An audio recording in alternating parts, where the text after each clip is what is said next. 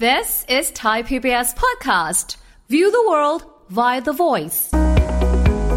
เศรษฐกิจของเราเนี่ยยังฟื้นตัวไม่เต็มที่นะครับเอ่อการท่องเที่ยวของเรามาช้ามากเพราะเราเปิดประเทศช้า เนอะ นะครับเราก็เลยขึ้นดอกเบี้ยค่อนข้างจะช้า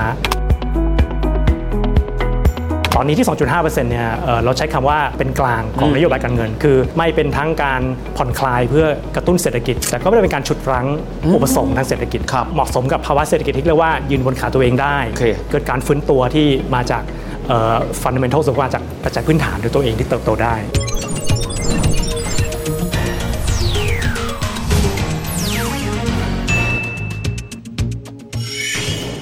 สวัสดีครับ ยินดีต้อนรับเข้าสู่เศรษฐกิจติดบ้านนะครับ วันนี้จะมาคุยถึงเรื่องของนโยบายการเงินนะครับของทางธนาคารแห่งประเทศไทย ที่ผ่านมาคนไทยจะบอกว่าบ้านเราเงินเฟ้อก็ไมาเยอะนะ แต่เห็นแบงก์ชาติก็มีการขยับขึ้นอัตราดอกเบี้ยจนกระทั่งตอนนี้ก็แตะสู่ระดับประมาณ 2%เทียบกับเมืองนอกถือว่าไม่เยอะครับ แต่ว่าบางคนก็จะบอกเป็นการภาระทางด้านการเงินก็จะเยอะขึ้น แล้วตอนนี้ล่ะเศรษฐกิจดูค่อนข้างเย็นทีเดียว มุมมองนะครับของทางด้านแบงค์ชาติต่อนโยบายการเงินในปี 2500 นะครับ 67 จะเป็นอย่างไร พูดคุยกับเราในวันนี้ครับ ท่านผู้อำนวยการฝ่ายนโยบายการเงิน ธนาคารแห่งประเทศไทยนะครับพอภูริชัย รุ่งเจริญกิจกุลครับพอสวัสดีครับ สวัสดีครับคุณวิทย์ครับ พอครับเอาเบื้องต้นก่อนเลย บางคนบอกว่าบ้านเราเงินเฟ้อก็ไม่เยอะนะแล้วตอนหลังก็ปรับตัวลงต่ำกว่า 2%อีกทำไมเราต้องเราต้องเราต้องมีการขึ้นดอกเบี้ยไปถึงระดับที่เราเห็นกันอยู่ ถึงแม้จะไม่เยอะ แต่บางคนก็บอกไม่ขึ้นก็ได้ไหม ครับครับขอบคุณมากครับคุณวิทย์ผมคิดว่าต้องเข้าใจบริบทก่อนว่าเราเริ่มต้นจากจุดไหนนะครับ ตอนโควิดนี้เรามีวิกฤตเศรษฐกิจที่เรียกว่ามีการชัดดาวน์เลยเกิดขึ้นก็แน่นอนว่านโยบายการเงิน นโยบายการคลัง นโยบายทุกๆ ส่วนเนี่ยต้องช่วยกันในการสนับสนุนเศรษฐกิจก็ดอกเบี้ยก็ลงไปต่ำที่ 0.5%ก็เรียกว่าต่ำที่สุดเท่าที่เคยเป็นมา ทีนี้พอหลังจากเราผ่านพ้นวิกฤตโควิดมาแล้วนะครับเศรษฐกิจเริ่มเปิด กิจกรรมเศรษฐกิจกลับมา เรามีเงินเฟ้อที่สูงขึ้นทั่วโลกรวมทั้งของประเทศไทยด้วย ถ้าคุณวิทย์จำได้ในตอนช่วงแรกเนี่ยเรามีการพูดถึงกันด้วยว่าแบงก์ชาติขึ้นดอกเบี้ยช้าเกินไปด้วยด้วยซ้ำไป อ่าน นะฮะหลายหลายๆคนเห็นเห็นเงินเฟ้อขึ้นหลาย ๆ ประเทศเอ่อธนาคารกลางหลาย ๆ ประเทศก็เริ่มขึ้นดอกเบี้ยเรานี่ขึ้นช้า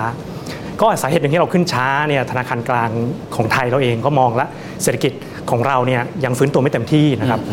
ส่งเอ่อภาคเอ่อการท่องเที่ยวของเรา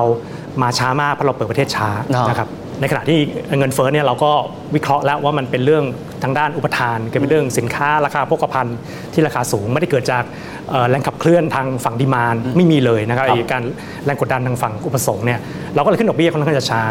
ทีนี้ดอกเบี้ยที่ 0.5 ตอนแรกแรกเริ่มเนี่ยมันเป็นดอกเบี้ยที่เรียกว่าต่ำเป็นพิเศษ คือเรากำลังใช้นโยบายสนับสนุนเศรษฐกิจเป็นพิเศษทีนี้พอความจำเป็นมันเริ่มจะหมดไปเศรษฐกิจเริ่ม ยืนบนขาตัวเองได้เนี่ยเราเรียกได้ว่าเราผ่อนคลายไอ้ความนโยบายแบบพิเศษประเภทนี้ก็เรียกว่าค่อยๆถอนไอ้อ่าการใช้นโยบายผ่อนคลายเป็นพิเศษ การปรับจาก 0.5 ขึ้นมาจนปัจจุบัน 2.5 เนี่ยมุมมองเราก็เรียกได้ว่าเป็นการเอาออกเอาการผ่อนคลายของนโยบายการเงินออก ตอนนี้ที่ 2.5%เนี่ยเอ่อเราใช้คำว่าเอ่อเป็นจุด กลางเป็นกลางของนโยบายการเงิน คือไม่เป็นทั้งการผ่อนคลายเพื่อกระตุ้นเศรษฐกิจ แต่ก็ไม่ได้เป็นการฉุดรั้งอุปสงค์ทางเศรษฐกิจ ครับ เรียกว่าเป็นดอกเบี้ยที่อยู่นิ่งๆ เป็นกลาง โอเค แล้วก็เหมาะสมกับภาวะเศรษฐกิจที่เรียกว่ายืนบนขาตัวเองได้ โอเค เกิดการฟื้นตัวที่มาจากฟันเดเมนทัลสุขภาจากปัจจัยพื้นฐานด้วยตัวเองที่เติบโตได้ครับ ครับผมถามพอแบบนี้บางคนก็พูดว่า ถ้าเกิดเราตรึงเอาไว้ในขณะที่ทางด้านของเฟดเอง ซึ่งเป็นธนาคารกลางที่ใหญ่ที่สุดในโลก higher for longer คือก็ตรึงเขาอยู่ตรงนั้นระยะเวลายาวนาน ค่าเงินบาทก็จะอ่อนค่าลงไปด้วย ครับ มุมมองของทางแบงก์ชาติเวลาที่เรามอง US เนี่ย Federal Reserve เนี่ยกับเราเนี่ยเรามี perspective เรามีเลนส์ยังไงเวลาที่เรามองปัจจัยภายนอกแบบนั้นครับ ครับผมเริ่มต้นด้วยก่อนว่าเราเป็นเอ่อประเทศที่มีนโยบายการเงินแบบเอ่อเรียกว่า independent เราเป็นอิสระนะครับเราสามารถจะใช้นโยบายการเงินในการแก้ไขปัญหาของประเทศเราเองได้งั้นสิ่งที่กรงพิจารณาอันดับแรกเลยเนี่ยก็คือการเจริญเติบโตทางเศรษฐกิจของประเทศไทย เงินเฟ้อของประเทศไทย แล้วก็เสถียรภาพของภาคการเงินโดยรวม คือดูปัจจัยภายในเราก่อน ดูปัจจัยภายในเรา ยัง เป็น ยังไม่แบตัวบตั้ง โผล่ไปเมืองนอก ถูกต้อง ไปล้อเขาไม่ต้อง เมืองนอกเนี่ยสำคัญ เพราะว่าเขามากระทบกับเศรษฐกิจของเรานะครับ เคลียร์ อย่างดอกเบี้ยถ้าเมื่อกี้คุณวิทย์บอกว่ามันมีนัยยะไหมต่ออัตราแลกเปลี่ยนต่อเงินทุนเคลื่อนย้าย แล้วก็ค่อยมาศึกษาว่าไอ้ภาวะแบบนั้นเนี่ยมันมากระทบต่อ GDP ต่อเงินเฟ้อแล้วต่อเสถียรภาพทางการเงินของเราอย่างไร แต่เรายึดภาวะของเราเป็นหลัก ยึดเป้าหมายของประเทศไทยเราเป็นหลัก ครับ อย่างที่คุณวิว่าเรียนคือภาวะนี้มันเกิดขึ้นไม่ใช่เฉพาะเอ่อเดือน 2 เดือนนี้มันเกิดมานานพอสมควรแล้วล่ะภาวะที่เรียกว่าสหรัฐเขาดอกเบี้ยสูงกว่าเรา ครับ ก็จะมาก ซึ่งมันก็ไม่ค่อยเคยเห็นมาใน อืม ในอดีตนะฮะ ครับ ก็มีภาวะมีช่วงนะครับที่ค่าเงินบาทเราอ่อนไปนะครับแต่ก็ไม่ใช่เป็นภาวะที่ต่อเนื่อง เอ่อมีช่วงที่ทั้ง กลับมาแข็งค่าบ้างอ่าก ลับมาแข็งค่าบ้างก็มี แต่ก็ต้องเรียนว่าช่วงนี้เป็นช่วงที่เรียกว่าค่าเงินอ่อนบ้าง ในตอนที่เงินเฟ้อลงมาพอสมควรแล้วเนี่ยความเสี่ยงต่อเศรษฐกิจเราไม่ได้มีมาก ครับ นะครับเพราะว่าเงินเฟ้อคือหลักๆเวลาเรากลัวค่าเงินอ่อนเนี่ยเรากลัวว่ามันจะทำให้เงินเฟ้อยิ่งสูงขึ้น เพราะว่าต้องนำเข้าของที่มันแพงขึ้น ตอนนี้ความกังวลด้านนั้นไม่ได้มีมากเท่าไหร่ละในขณะเดียวกันค่าเงินที่อ่อนในบางช่วงเนี่ยมันก็ช่วยสนับสนุนการส่งออกของเราด้วย ซึ่งปีที่ผ่านมาก็เป็นปีที่เรื่องเครื่องเครื่องยนต์ในเรื่องส่งออกที่มันมันค่อนข้างจะแผ่วมันไม่ได้ร้อนแรงเท่าไหร่นัก ก็ผมคิดว่ามันเป็นเอ่อภาวะการเงินที่เรียกว่าเกื้อหนุนแล้วก็แล้วกันการฟื้นตัวของเศรษฐกิจเราให้เป็นไปได้ด้วยดี ไม่ได้เกิดความกังวลอะไรเป็นพิเศษในเงินในแง่นี้ครับ ครับ ผมขอมองข้ามมาที่ปี 2024 ครับ ก็คือปี 67 นะครับว่า อันนี้ผมเอาหลักคิดของคนในแบงก์ชาติกันบ้างว่า ตอนเนี้ยหลายคนก็พูดถึงถ้าเกิดเป็นอเมริกา เฟดเตรียมจะไพวอตละ ครับ กับทิศนโยบายอาจจะค่อนข้างผ่อนคลาย หลักคิดของทางแบงก์ชาติเลยเนี่ยส่วนใหญ่ ๆ เลยเนี่ยเรามองว่าเรา approach ประเด็นนี้เนี่ยอย่างไรเกี่ยวกับนโยบายการเงินของเราในปี 67 ครับ ครับเอ่อเป็นคำถามที่ดีมากคือกลยุทธ์การดำเนินนโยบายการเงินของสหรัฐและของไทยเนี่ยแตกต่างกันมากนะครับ อืม คือของสหรัฐเนี่ยก็มีปัญหาเงินเฟ้อที่ตอนนี้ก็ยังปราบแบบไม่ไม่ ยังไม่อยู่หมัด ยังไม่อยู่หมัดยังไม่อยู่หมัด กลยุทธ์ของเขาคือว่าดอกเบี้ยเนี่ยต้องสูงกว่าปกติ ต้องทำหน้าที่ฉุดรั้งเศรษฐกิจให้ เพราะมัพีนย ร้อนแรง พ ไป เพราะมันร้อนแรงไป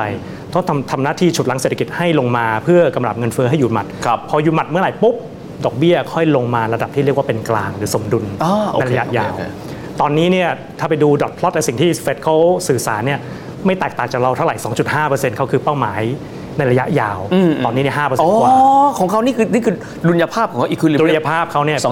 2.5 2.5 ไม่ไม่ได้เหมือนกับตอนหลัง l ีมันบราเ h อร์ได้ต่ำๆ ตอน ไม่ นั้น ได้นะ ตอนนั้นเนี่ยผิดปกติ Ultra light ต่ำ Ultra loose ถูกต้องครับถูกต้องครับถูกต้องครับนั้นเราอยู่กับภาวะที่เรียกว่าของไทยเราเนี่ย 2.5ที่ผมเรียกว่าสมดุลพอดีเนี่ย โอ้เข้าใจละ ถ้าเหตุการณ์ไม่ต้องเปลี่ยนแปลงอะไรมากมาย ไม่ได้เกิดอะไรที่ไม่คาดคิดเนี่ยนะฮะเราอยู่ตรงนี้นิ่งได้ในในในระยะเวลาหนึ่ง มีเสถียรภาพละ มีเสถียรภาพมีเสถียรภาพในขณะของเขาเนี่ยกำลังที่ต้องเอาเงินเฟ้ออยู่หมัด แล้วก็ต้องลงมาเจอเรา โอ้ ก็ผมคิดว่าถามว่าแบบนี้จะเกิดอะไรขึ้นได้บ้าง ก็ผมว่าตีเป็นฉากทัดได้หลักๆสองสองแบบนะครับคุณวิทย์แบบแรกคือเขาเป็นไปตามแผนเขา ครับ อเศรษฐกิจค่อยๆ เย็นตัวลงมา แบบไม่ได้รุนแรงมาก ครับ สุดท้ายแล้ว Soft landing soft landing soft landing ถ้าเป็นอย่างนั้นเนี่ยผมก็คิดว่าในยยะต่อเศรษฐกิจเนี่ยก็ไม่ได้มีประเด็นอะไรกับเรามากมาย ครับ นะครับก็จะเกิดการปรับตัวที่ค่อนข้างจะเรียกว่าราบรื่นละถ้าจะมีนัยยะบ้างอาจจะเป็นเรื่องเรื่องเอ่อตลาดการเงินโอพอสหรัฐเริ่มจะพายเวิร์ดละเดี๋ยวตลาดการเงินจะบอกว่างั้นดอลลาร์อาจจะไม่ต้องเอ่ออาจจะอาจจะเริ่มมีการปรับตัวกลับมาอ่อนค่าใหม่นี่ค่าเงินภูมิภาคก็อาจจะเริ่มแข็งอาจจะเป็นช่วงสั้นๆอย่างเงี้ยเป็นต้นนะครับ ก็อาจจะมีประเด็นประเภทเนี้ยเกิดขึ้น แต่ถ้าเป็นอีกฉากทัศน์หนึ่งประเภทที่เรียกว่าเขาเอาเงินเฟ้ออยู่หมัด แต่ว่าด้วยต้นทุนที่มาที่แพงคือเศรษฐกิจจะเอ่อลดลงแรง อ่า จะเกิด อ่า recession หรือเปล่าหรือประเภทนี้ ครั เนี่ บ ยอันนี้ก็จะมีนัยยะละว่าทาทางประเทศไทยเราต้องคิดเรื่องนี้ยังไง ครับ สมมติฐานที่ที่คณะกรรมการกรงเคยมีไว้เนี่ยยังยังอยู่ไหมเราจำเป็นต้องปรับกลยุทธ์อะไรหรือเปล่า ก็เป็นสิ่งที่เราต้องมานั่งพิจารณาอีกทีถ้าถ้ามันเกิดขึ้น แต่ต้องเรียนว่าไอ้ฉากทัศน์ที่สหรัฐจะเกิด recession เนี่ยเขาพูดกันมานานมากแล้วตั้ง เป็น แต่เอาขึ้ จน ดอก จน เบี้ย ปีนี้ก็ยังไม่ก็ยังไม่ ก็ยังไม่ recess เกิด ก็ยังไม่เกิดแล้วผมคิดว่าสหรัฐเขามีความยืดหยุ่นใน อ่า ระบบเศรษฐกิจที่เรียกว่าเราเราเราประมาทไม่ได้ว่าเขามันมีมันมีมากกว่าที่เราคิดนะครับ ครับผมมาอีกส่วนกันบ้างเวลาที่คุยกับอันนี้มุมมองของเสถียรภาพการเงินพอไปคุยกับภาคธุรกิจก็จะพูดว่าลดเธอะเศรษฐกิจจะได้ดีขึ้นคอสฟันต้นทุนทางการเงินจะได้น้อยลงนะครับบางคนก็บอกปีหน้าเองเนี่ยเศรษฐกิจไทยยังไงก็ตามยังไม่หวือหวาคำว่าหวือหวาอย่างที่ท่านนายกบอกนะ ครับ อยากได้ 5%เฉลี่ยในช่วงที่ท่านอยู่ในตำแหน่ง สมมุติแบบเนี้ยเรื่องของเวลาที่เรามองนะครับไปยังกลุ่มนักธุรกิจ และภาคธุรกิจที่บอกว่าอยากให้ลดคอสฟันหรือต้นทุนทางการเงินน่ะเรา approach สิ่งเรียกร้องแบบเนี้ยเราประมวลผลด้วยวิธีการอะไรครับ ครับครับผมคิดว่าเรารับรับรับฟังแน่นอนนะครับว่าเราก็เข้าใจว่าเวลาดอกเบี้ยสูงขึ้นไปเนี่ยเรื่องต้นทุนทางการเงินก็กระทบกับผู้คนเอ่อมากมากเอ่อหลายหลากหลายกลุ่มนะครับเอ่อแต่ผมคิดว่าเอ่อ approach ของเราเรามองภาพรวมเป็นหลักนะครับเราดูความเหมาะสม คือต้องเรียนคุณวิทย์ว่านโยบายการเงินเนี่ยมันมันไม่ได้สร้างรายได้ให้เราฟรีๆมันมีต้นทุนของมันที่ต้องจ่ายนโยบายการเงินเนี่ยวิธีการกระตุ้นเศรษฐกิจของมันเนี่ยมันผ่านการเรียกว่ากู้ยืมรายได้ในอนาคตมาใช้ คือผ่านการกระตุ้นให้มีการให้สินเชื่อมากขึ้นนะครับ ซึ่งนี่ก็พูดง่ายๆคือเป็นการก่อนหนี้นั่นแหละเพื่อนำมาจับใช้ใช้สอยในวันนี้ไอ้การใช้เครื่องมือนี้มันเหมาะสมกับการช่วงเศรษฐกิจแย่แบบผิดปกตินะครับ ซึ่งเป็นช่วงที่เรียกว่าเราไม่อยากจะปล่อยให้คนว่างงาน เพราะว่าคนเราก็มีศักยภาพ ควรจะได้มีการใช้ศักยภาพเหล่านั้นในช่วงที่เกิด recession ก็นโยบายการเงินเข้ามาช่วยสร้างอุปสงค์ขึ้นมาเพื่อเพื่อรักษาไอ้ศักยภาพเหล่านั้นไว้ แต่พอเศรษฐกิจอยู่ในภาวะที่มันปกตินะครับอย่างปัจจุบันเนี้ยเราคิดว่าเศรษฐกิจยืนอยู่ได้ด้วยขาของตัวเองแล้วนะครับสามารถจะดำเนินดำเนินกิจกรรมไปได้ตามกว่าที่เราคาดไว้บ้างสูงกว่าที่เราคาดไว้บ้าง แต่ผมคิดว่ามันไม่ได้อยู่ภาวะที่เรียกว่าต้องการการใช้เอ่อการกระตุ้นทันด้วยนโยบายการเงิน อ๋อ ในทางกลับกันคุณวิทย์ถ้าเราใช้เครื่องมือนี้ในช่วงที่เศรษฐกิจไม่ต้องการเนี่ยสิ่งที่จะเกิดขึ้นก็คือว่าจะเป็นการก่อหนี้เพราะเราก็ต้องการกระตุ้นเศรษฐกิจด้วยการก่อหนี้ใช่ไหมครับซึ่งปัญหาเหล่านี้เนี่ยในระยะข้างหน้าเนี่ยก็จะก็จะเป็นอุปสรรคต่อการเจริญเติบโตทางเศรษฐกิจละ ครับ ทุกวันนี้สังเกตคุณวิทย์หันหน้าไปคุยกับใครก็จะพูดเรื่องโอ้หนี้เรื่องหนี้เป็นเรื่องที่เอ่อเป็นอุปสรรคต่อการเจริญเติบโต เหมือน ทางเศรเป็น ษฐ เค กิจ รื่องหลังเศรษฐกิจไทยเนอะ เป็นเครื่องฉุดรั้งเศรษฐกิจไทยมาก บางคนพูดด้วยซ้ำว่าเอ้ยลดดอกเบี้ยหน่อยไม่ได้เหรอ คนมีหนี้ตั้งเยอะแยะ โอเค แต่คุณวิทย์ลองติ๊กนึกภาพว่าไอ้หนี้ที่เกิดขึ้นเนี่ย ถ้าเรายิ่งตกใช้ดอกเบี้ยต่ำจริงอยู่ว่ามันผ่อนคลายเอ่ย ภาระ ภาระก่อนหนี้การการชดใช้หนี้ในระยะสั้น ครับ แต่มันยิ่งไปสร้างแรงจูงใจให้ก่อนหนี้เพิ่มขึ้น โอเค ระยะยาวเนี่ยแล้วเราจะไปจบที่เท่าไหร่ใช่ไหม ครับ ว่าเลยก็เป็นการสร้างความสมดุลผมคิดว่านะครับแล้วก็เป็นสิ่งที่คิดว่าผมคิดว่าทั่วโลกกำลังอยู่ในภาวะนี้แหละ คือช่วงระยะเวลาก่อนเกิดโควิด 10 ปีเนี่ยใช้นโยบายการเงินที่ผ่อนคลายมาก สุดๆแล้วอ่ะ มีความจำเป็นมากเอ่อด้วยหลากหลายเหตุผล ตอนนี้ความจำเป็นมันเริ่มหมดไป มีเงินเฟ้อทำให้เราใช้ดอกเบี้ยที่สูงขึ้นมากขึ้น ผมคิดว่าเรากำลังจะมองเอ่อภาวะที่เรียกว่าดอกเบี้ยมันจะไม่อาจจะไม่ต่ำ ครับ ผิดปกติเหมือน 10 ปีก่อนหน้านี้ มันจะเป็นภาวะที่ดอกเบี้ยสูงขึ้น แน่นอนการปรับตัวมีมีความยากแน่นอนคุณวิทย์คนที่เคยอยู่ในภาวะดอกเบี้ยต่ำมาเป็นระยะเวลานาน นี่ภาระเยอะขึ้น มีภาระมีภาระในการปรับตัวผมคิดว่าในการปรับตัว ในการปรับตัว ในการปรับตัว ผมคิดว่าในในดุลยภาพใหม่ ในโลกใหม่ new normal เนี่ยมันมันมีความดีของมันอยู่เหมือนกัน เพราะมันจะเป็นภาวะที่ว่าว่าโลกเราโตด้วยศักยภาพจริงๆอ่ะโตด้วยความเข้มแข็ง ไม่ได้โตด้วยหนี้ไม่ได้โตด้วยการดึงอนาคตมาใช้ แล้วมันจะสมดุลมากขึ้นนะ ชอบคำเนี้ย restabilize เนาะ ครับ สร้าง ใช่ สมดุลใหม่ดึงกลับไป ใช่ครับ ท้ายที่สุดนี้อยากให้พอฝากอะไรให้กับคนไทย เพราะบางคนก็แน่นอนว่ามีต้นทุนทางการเงินขึ้นมาบ้างเล็กน้อยนะครับอย่างที่ว่าเสถิรภาพทางการเงินสำคัญ แต่ขณะเดียวกันต้นทุนทางการเงินก็สำคัญ แต่การปรับตัวสำคัญที่สุด มีข้อแนะนำยังไงหากว่านะครับยังเป็น approach นี้จากทางร้านแบงก์ชาติและกรงครับ ครับก็ผมคิดว่าต้องต้องเตรียมตัว อันนี้ไม่ใช่เฉพาะภาวะการเงินในประเทศไทย แต่ผมคิดว่าทั่วโลกเนี่ยมีความมีความน่าจะเป็นสูงที่จะเป็นโลกที่เรียกว่าดอกเบี้ยไม่ต่ำแบบพิเศษผิดปกติช่วง 10 ปีที่ผ่านมา ผมก็คิดว่าทุกคนประชาชนแล้วก็ภาคธุรกิจต้องต้องเตรียมตัวรับภาวะนั้นนะครับแต่ขณะเดียวกันก็เอ่ออยากจะให้ความมั่นใจว่าธนาคารในประเทศไทยไม่ได้ละเลยนะครับเราเราทราบดีว่าการเจริญเติบโตทางเศรษฐกิจมันไม่ได้เท่าเทียมกันทุกทุกภาคส่วน มีกลุ่มเปราะบางที่เรียกว่า เอ่อรายได้ยังฟื้นตัวไม่เต็มที่ แล้วก็มีภาระหนี้ในอดีต เรามีเครื่องมือนโยบายที่เรียกว่า targeted คือใช้เฉพาะจุดเฉพาะกลุ่มที่มีความ ไม่ได้ ปราะ เหวี่ยงแห บางไม่ได้เหวียงแห อ่า เพราะเราทราบดีว่าถ้าใช้นโยบายเหวียงแหเนี่ยสุดท้ายแล้วมันสร้างความไม่สมดุลที่เอ่อเป็น ส่งผล เป็นผล กระทบ ลบต่อทุกคน ต่อทุกคน ต่อทุกคน ดังนั้นเอ่อคนที่กลุ่มเปราะบางขอให้ความสบายใจว่าเราเราไม่ได้นิ่งนิ่งดูดายนะครับ เรามีนโยบายที่รองรับอยู่เอ่อแล้วก็เรื่องการแก้ปัญหาหนี้ที่เคยมีมาในอดีตก็เป็นสิ่งที่ทุกคนต้องให้ความสำสำคัญต่อไปนะครับ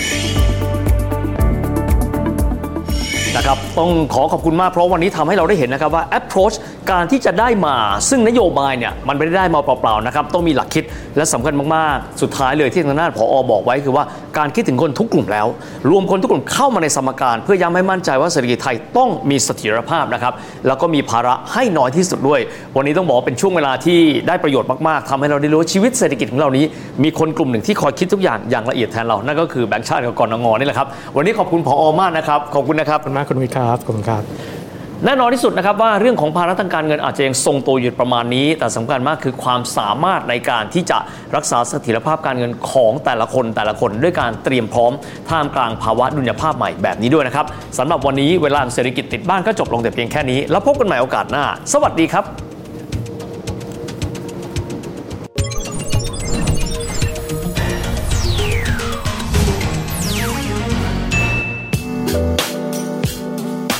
ติดตามรายการทางเว็บไซต์และแอปพลิเคชันของไทย PBS Podcast Spotify SoundCloud Google Podcast Apple Podcast และ YouTube Channel Thai PBS Podcast Thai PBS podcast. View the world via the voice.